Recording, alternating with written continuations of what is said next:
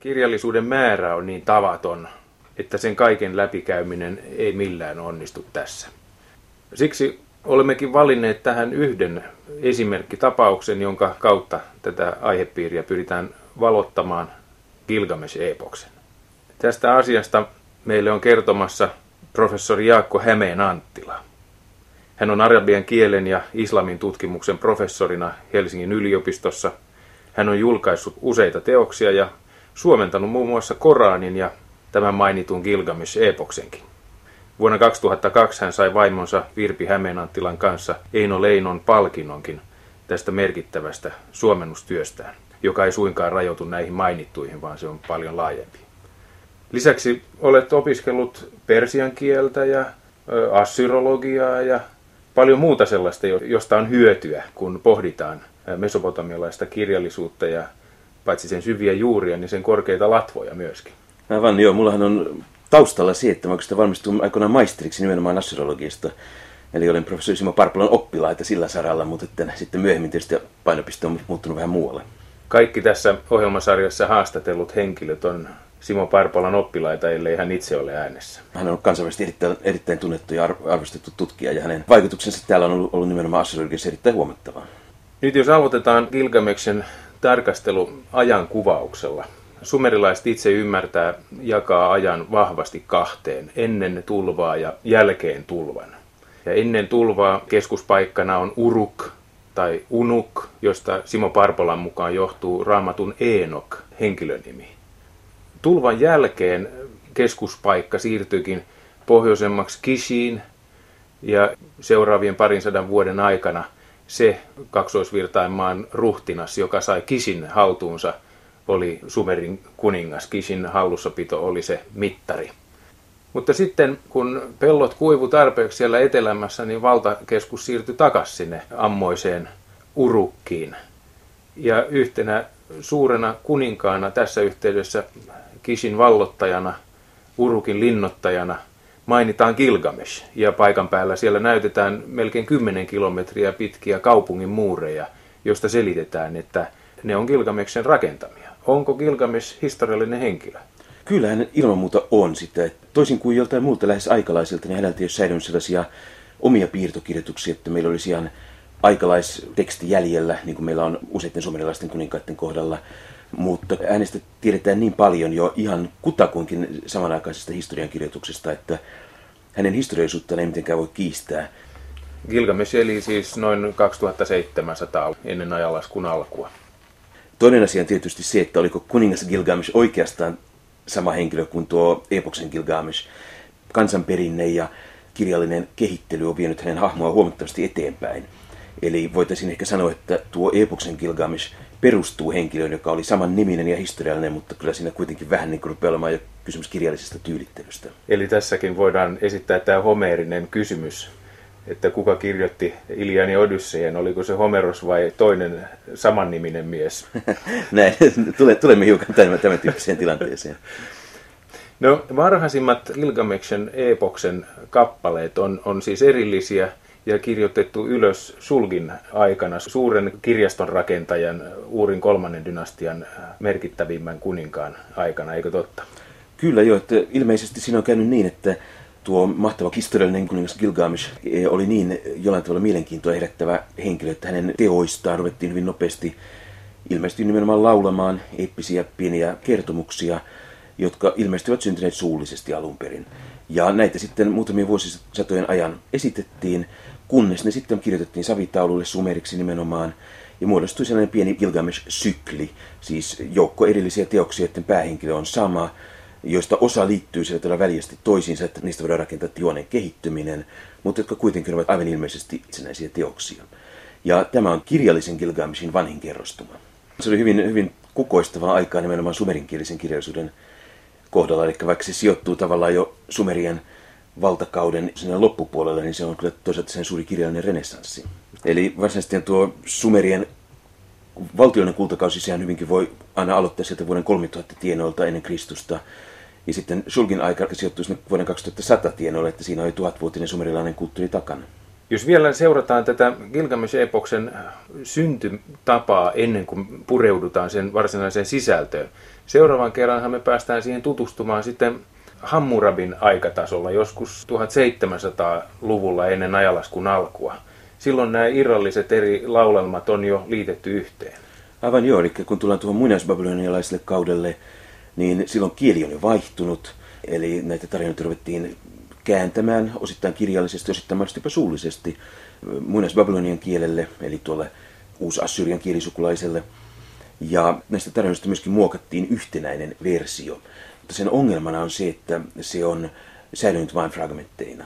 Mutta kuitenkin kaikenlaista pikkuasioista me tiedämme, että se oli jo yhtenäinen tuohon aikaan. Eli siinä oli tapahtunut todennäköisesti käännösprosessin yhteydessä sellainen ilmiö, että näistä erillisistä laulelmista osa oli hylätty, kaikki ei otettu Gilgamesh-epokseen, mutta ne, jotka otettiin, niin niistä muodostettiin ydin, jonka ympärille rakennettiin lisää aineesta, kerättiin sieltä täältä, siihen liitettiin erilaisia tarinoita, ja sitten näistä tehtiin yhtenäinen teksti. Ja se on tuollaisen yhtenäisen Gilgamesh-epoksen varsinainen alku. Myöhemmin se sitten keskibabylonialaisella kaudella 1600-luvulta eteenpäin kehittyi lisää niin, että kun tullaan sinne vuoden tuhattienoille, niin silloin meillä on käytössämme tuo niin sanottu standardi babylonialainen versio, joka on muun muassa tuon minun suomennokseni pohjana.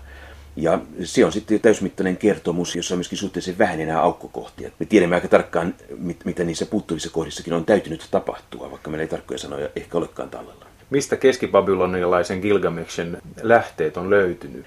Keskibabylonialaisella kaudellahan mitä ilmeisemmin tuo epos koki jonkinlaisen renessanssin, että meillä on hyvin paljon säilynyt eri puolilla silloista lähitä näitä – pieniä määriä kuitenkin, eli valtaosa on sitten myöhempiä kopioita Ashurbanipalin ja muiden kirjastoista, mutta jonkin verran on säilynyt sitten tuon keskibabylonialaisen kauden tekstejä.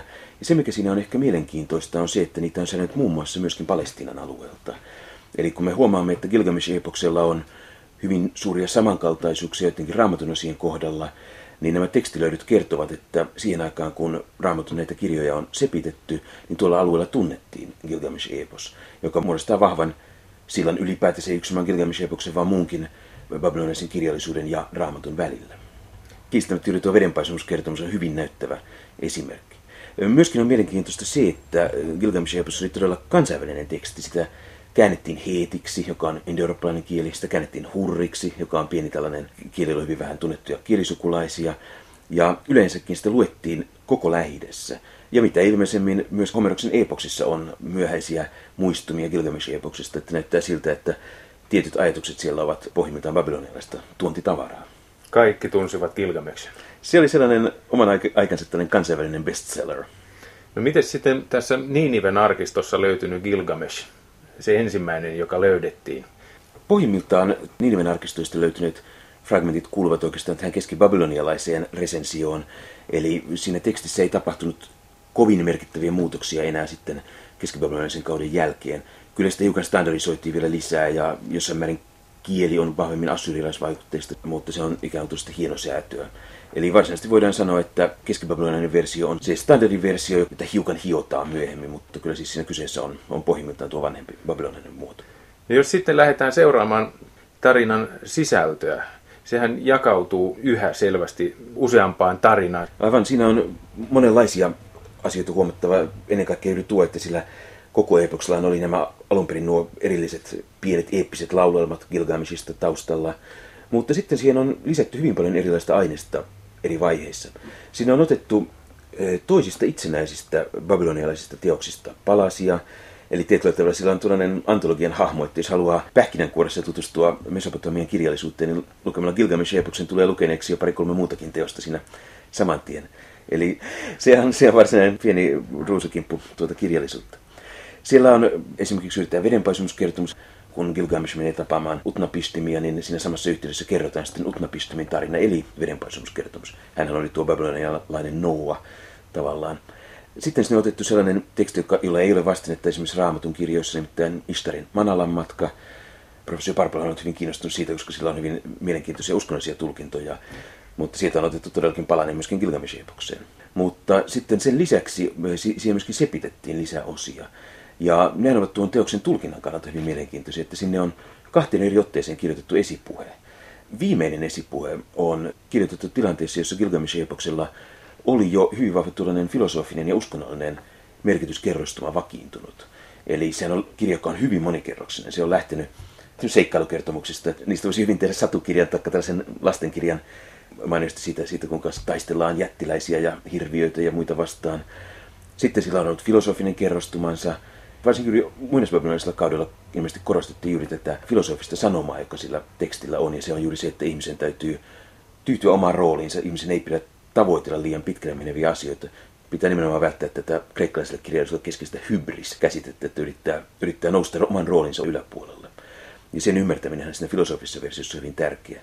Mutta sitten ilmeisesti loppukaudella siihen lisättiin sitten uskonnollinen esoterinen tulkinta, joka pyrki tekemään tästä teoksesta samalla tuon aikaisten mystikkojen jonkinlaisen käsikirjan, kirjan siitä, kuinka ihminen voi pelastua. Sitähän voi lukea myöskin matkakirjana tai näytelmäkirjallisuutena. Sehän on dialogimuotoon kirjoitettu sikäli hyvin helppo muuttaa näytelmäksi. Sitä on mainittu myöskin tieteiskirjallisuuden ensimmäiseksi. Siellä mainitaan joitakin lentolaitteita ja jotain muuta tällaista fantastista, joka nyt tällä tavalla avaa uraa. Minua viettäisi kovasti, että joku on, on, on elokuvan tekijä, tämmöinen road movie Gilgameshista, jossa, jossa hän ja enkeli sitten seikkailevat hurjastelevat ympäri silloista lähittää, niin se voisi olla niin mielenkiintoinen tuore tapa käsitellä tätä aihetta. Joo. Jos sitten kerrotaan tästä tarinasta itsestään, mistä lähdetään liikkeelle? Kertomus lähtee liikkeelle siitä, että Urukin kaupungissa ollaan kyllästytty joka tavalla energiaa puhkuvaan Gilgameshia kohtaan. Hän on suuri sankari, hän on soturi, hän on myöskin naisten mies ja se rupeaa käymään sitten rasittavaksi urukilaisille. Eli hän haluaa mitellä voimiaan Urukin nuorten miesten kanssa. Ei sitä sinänsä mitään pahaa ole, mutta kun hän on sitten kovin ylivoimainen, että hän sitten teloo niitä nuoria miehiä. Ei pahuuttaa, vaan sen takia, että hän pursua niin energiaa, että hänet täytyy päästä taistelemaan. Sitten on myöskin tätä seksuaalienergiaa vähän liikaakin, että hänellä on käytössään tällainen ensiyön oikeus, eli urukilaineidot sitten joutuvat hänen vuoteeseensa ennen naimisiin menoa. Tapa, joka me tunnetaan keskiaikaisista lähteistä myöskin. Sillä aikatasolla kiistellään, että onko tällaista todella ollut olemassa. Mä luulen, että kyllä se on pikemminkin ehkä ajatuksen tasolla tämä Tuhat de Seigneur niin keskellä kuin Gilgamesh-epoksessakin, että mä vähän suhtaudun hyvin skeptisesti siihen, että se olisi todella ollut jonkinlainen tapa.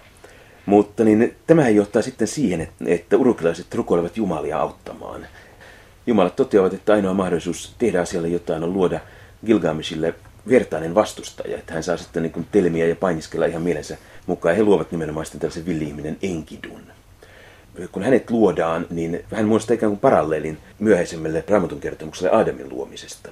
Hän kasvaa tasangolla eläinten parissa, mutta se mikä on mielenkiintoista yrittää hänen suhteensa sivilisaatioon. Eli hän elää alun perin harmoniassa luonnon ja eläinten kanssa. Hän eläimet pelkää häntä, hän juo, juo sillä eläinten maitoa ja syö ruohoa ja on, on onnellisena siellä.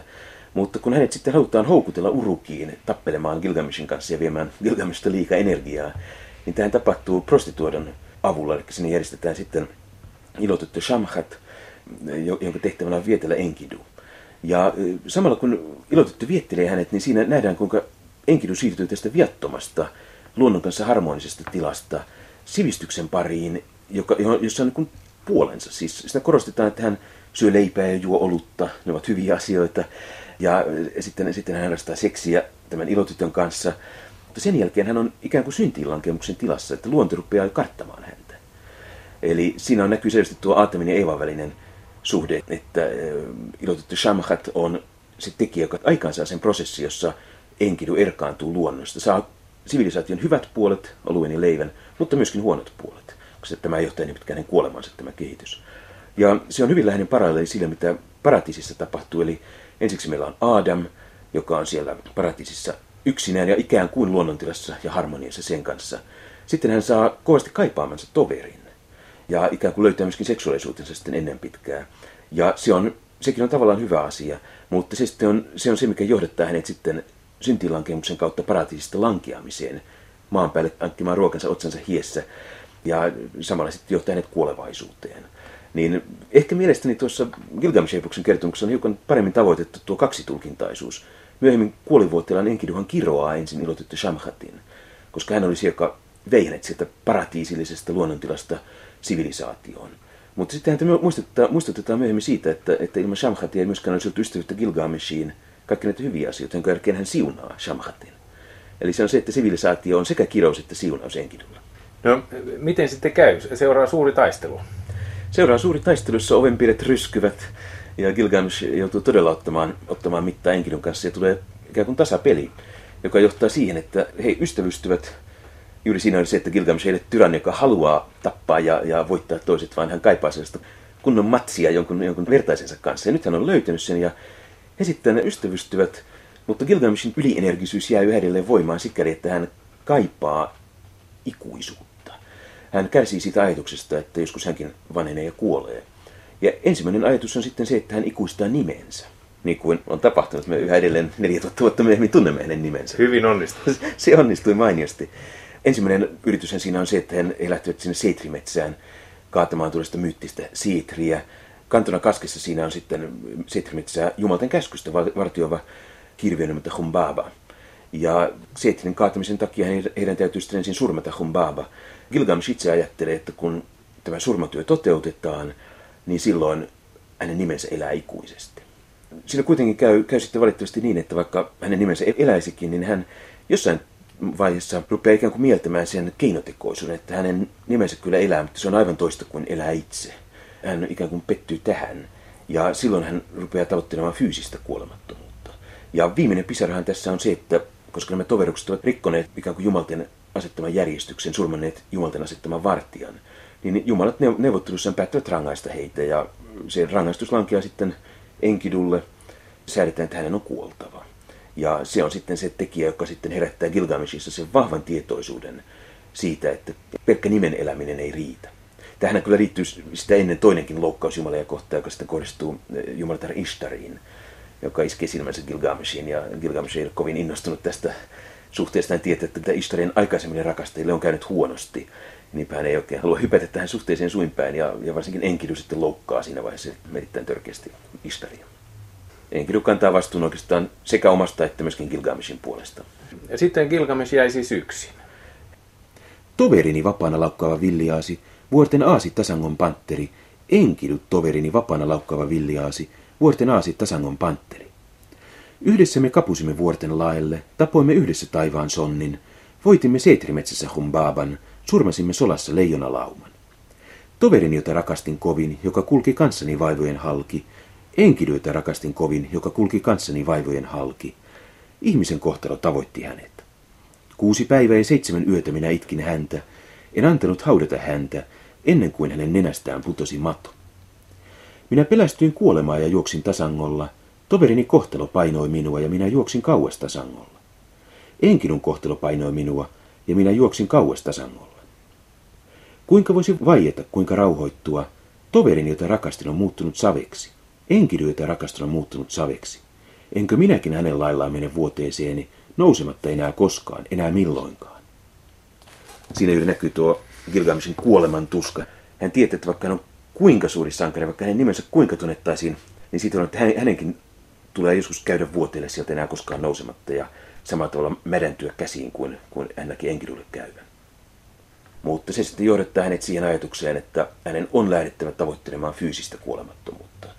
Ja siihen hänellä on sitten malli, eli ainoa kuolematon ihminen, siis Jumalat tietysti kuolematon, mutta ainoa kuolematon ihminen hänen tietoisuudessaan on Utnapistim, joka on, on juuri tämä mesopotamialainen Noa, joka on käynyt läpi vedenpaisumuksen ja saanut ikään kuin erikoispalkintona Jumalilta fyysisen kuolemattomuuden kaukaisella saarella. Ja tämä on sitten se seuraava vaihe epoksessa, että hän lähtee Utnapistimin luokse kysymään, kuinka Utnapistim on saavuttanut kuolemattomuuden, niin sitä kautta ikään kuin pyrkii toistamaan tuon Utnapistimin teon tai saavuttamaan kuolemattomuuden.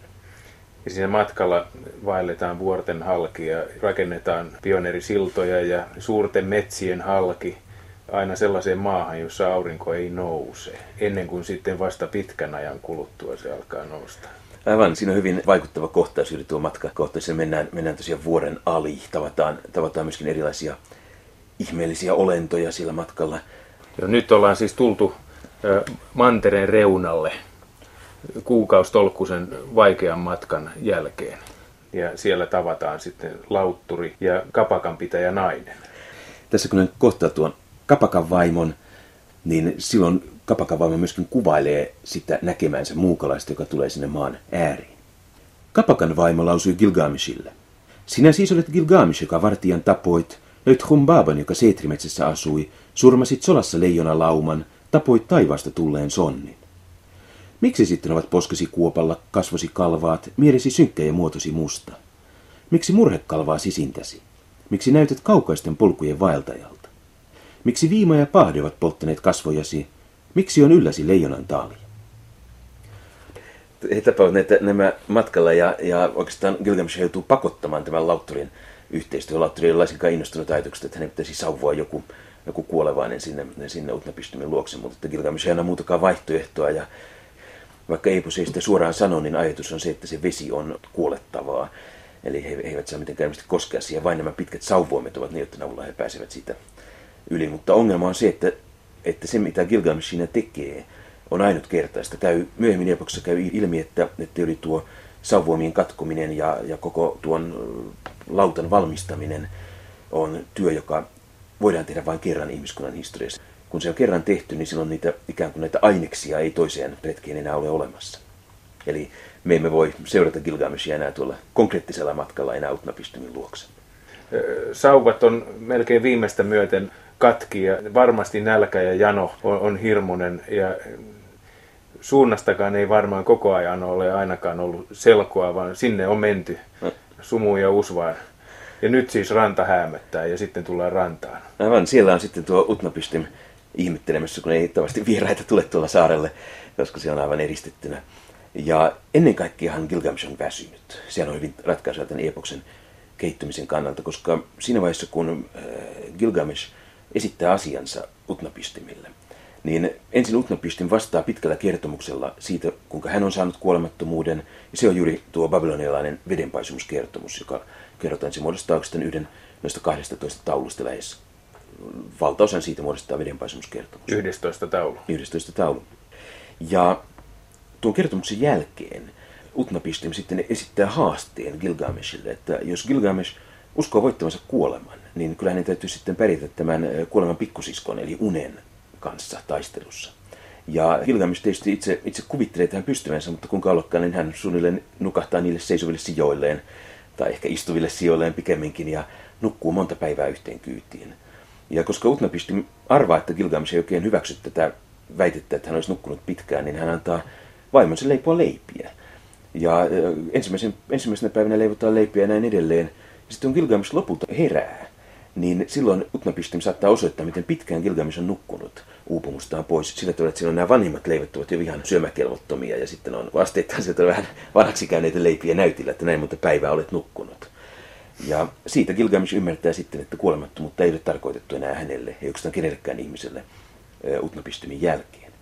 Tässä tulee sitten epoksessa kuitenkin sellainen outo, hiukan epälooginen ratkaisu, että kaikista huolimatta Utnapistim neuvoo, että meren pohjassa on yrtti, joka takaa Gilgameshille kuolemattomuuden. Ja Gilgamesh todellakin pystyy sukeltamaan sen yrtin sitten paluumatkalla esille sieltä, saa tuon kuolemattomuuden yrtin käteensä. Ja siinä vaiheessa näyttää siltä, että kuolemattomuus on aivan hänen ottuvissa. Mutta hän menee peseytymään kaivolla ja siinä aikana käärme syö tuon yrtin, josta sitten aiheutuu se, että käärmehän on kuolemattomuuden symboli sikäli, että se aina luo nahkansa ja ikään kuin syntyy nuortuneena. Kyllä babylonilaiset mainosti tiesivät, että kyllä käärmeet vanhuuttaan kuolevat, mutta se on heille, heille tuollainen symboli ollut. Myöskin tuo sukellus on ainutlaatuinen, toista kertaa sitä ei pysty enää tekemään, ja sillä tavalla viimeinenkin toivo siitä, että sen enempää Gilgamesh kuin kukaan meistä ihmisistä saavuttaisi kuolemattomuutta, niin on menetetty. Ja tässä tullaan ikään kuin tuon epoksen tulkinnan kannalta kiintoisimpaan kohtaan. Nimittäin Gilgamesh lähtee sen jälkeen takaisin Urukiin ja elää siellä sitten elämänsä loppuun asti. Tätä on usein tulkittu niin, että se on eräänlainen resignaation luopuminen. Gilgamesh koetti saavuttaa kuolemattomuuden, mutta ei pystynyt siihen. Epäonnistui, palaa masentuneena tuonne Urukin kaupunkiin. Kuitenkin, kun me luetaan tarkemmin tuo, tuo Gilgameshin esipuhe, niin me löydämme sieltä lukuohjeita lukijalle, miten tämä teos on tarkoitettu luettavaksi. Ja siinä korostetaan nimenomaan sitä, että Gilgamesh saavutti jotakin tällä matkalla. Hän, joka syvyydet näki, maan juuretkin, kaiken tiesi, ymmärsi kaiken. Gilgamesh, joka syvyydet näki, maan juuretkin, kaiken tiesi, ymmärsi kaiken. Hän tutki maan ääret, kaiken viisauden kokosi itselleen, näki salatut, löysi kätketyt, toi tarinan ajoilta ennen tulvaa. Hän kulki kauas, uupui, sai rauhan, kirjoitti kiveen kaikki työnsä. Etsi kuparinen rasia, avaa vaskinen lukko, aukaise salaisuuksien kansi, nosta lasuritaulu ja lue, kuinka Gilgamesh kulki vaivojen halki. Tässä tuo viimeisenä luettu säkeistö on oikeastaan se keskeinen. Se oikeastaan pitää ottaa hyvin vakavasti. Siinä meillä esipuheen kirjoittaja kertoo, mitä meidän pitää tehdä. Ja sen jälkeen meidän täytyy lukea, kuinka Gilgamesh kulki vaivojen halki. Ja tässä tehtiin myöskin selväksi, että Gilgamesh ei epäonnistu. Ja myöskin todetaan, että hän sai rauhan lopulta. Hän ei siis pettynyt, hän ei masentunut, hän ei vaipunut syvään depressioon, vaan hän, hän sai rauhan. Ja mielenkiintoinen tulkinta, jota professori Simo Parpula ja minä itsekin olen kehitellyt, on se, että Gilgameshin matka on oikeastaan spirituaalinen voitto, hengellinen voitto. Eli tuo, tuo teksti loppuvaiheessa ainakin oli mystikon käsikirja tavallaan. Ja se, minkä Gilgamesh voittaa, ja kuka tahansa meistä lukiessamme tuota eposta, niin voimme myöskin voittaa, niin ei ole fyysinen kuolemattomuus. Me emme voi tehdä jäljitellä sitä Gilgameshin matkaa, vaan se on tieto siitä, mikä on ihmisen alkuperä. Alkuperän ymmärtäminen on se, joka antaa ihmiselle pelastuksen, ja se on se Gilgameshin suuri voitto, ja se on se, mitä me voimme jäljitellä. Tuon kirjan kautta voimme tehdä sen saman matkan sitten ja saavuttaa saman tiedon. Gilgamesh Epos on sinänsä tekstinä hirveän mielenkiintoinen ja, ja kiinnostava luettava, mutta sitten se on mesopotamialaisen kirjallisuuden joukossa sikäli melkein ainutlaatuinen, että sen myöhempi merkitys on ollut tavattoman suuri. Siis se oli oman aikanaan bestseller, tunnettiin, tunnettiin niin Palestiinassa kuin, kuin nykyisen Anatolian alueella, mutta se on myöskin sitten vaikuttanut hyvin laajaan määrään tuon aikaista kirjallisuutta, myöhempää kirjallisuutta. Ja oikeastaan sitten sellaisena jälkipuheena tai epilogina siinä on ollut sitten uusi merkityskerrostuma, koska sehän oli se ensimmäinen teksti, joka todella herätti hämmennystä ja huomiota 1800-luvulla, kun nuolenpäät vihdoin osattiin tulkita, niin silloin löydettiin Gilgameshin epoksesta juuri tämä vedenpaisumustarina.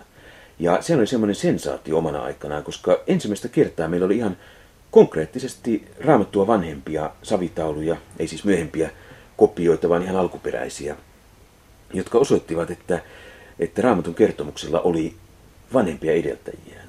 Ja tähän herätti sitten, varsinkin juuri Englannissa, missä, missä nuolenpäätutkimus alkuja lähti vahvimmin liikkeelle, niin herätti sille todella vahvan myrskyn, kun ö, taitettiin peistä puolesta ja vastaan, kun ikään kuin raamatun auktoriteetti rupesi horjumaan. Ja se nyt ei luonnollisesti pelkästään tästä, tästä kehityksestä johtunut, se liittyy, liittyy muutenkin teologian kehitykseen. Mutta kyllä varmasti nuo Gilgamesh-epoksen ja yleensä mesopotamialaisen kirjallisuuden ö, löytymiset vaikutti myöskin siihen, että teologian puolella ja kristillisen kirkon puolella ruvettiin vahvemmin ajattelemaan raamattua ikään kuin ö, symbolisena tekstinä, että ruvettiin vahvemmin, nopeammin luopumaan siitä ajatuksesta, että raamatun auktoriteetti nojaa sen varassa, että se kertoo meille vedenpaisumuskertomuksen, joka olisi ollut ikään kuin historiallinen tapahtuma. Ruvettiin ymmärtämään se, että oikeastaan niiden kertomusten todellinen merkitys on jossain muualla kuin siinä, että juuri näin kävi ja Metusalem eri juuri ja niin, niin ja niin monta vuotta. Ruvettiin ymmärtämään se, että tärkeämpää on se, mitä ne, se hengellinen merkitys, mikä näillä teksteillä on. Ja siinä varmasti osansa oli, oli kyllä Gilgamesh löytymisen.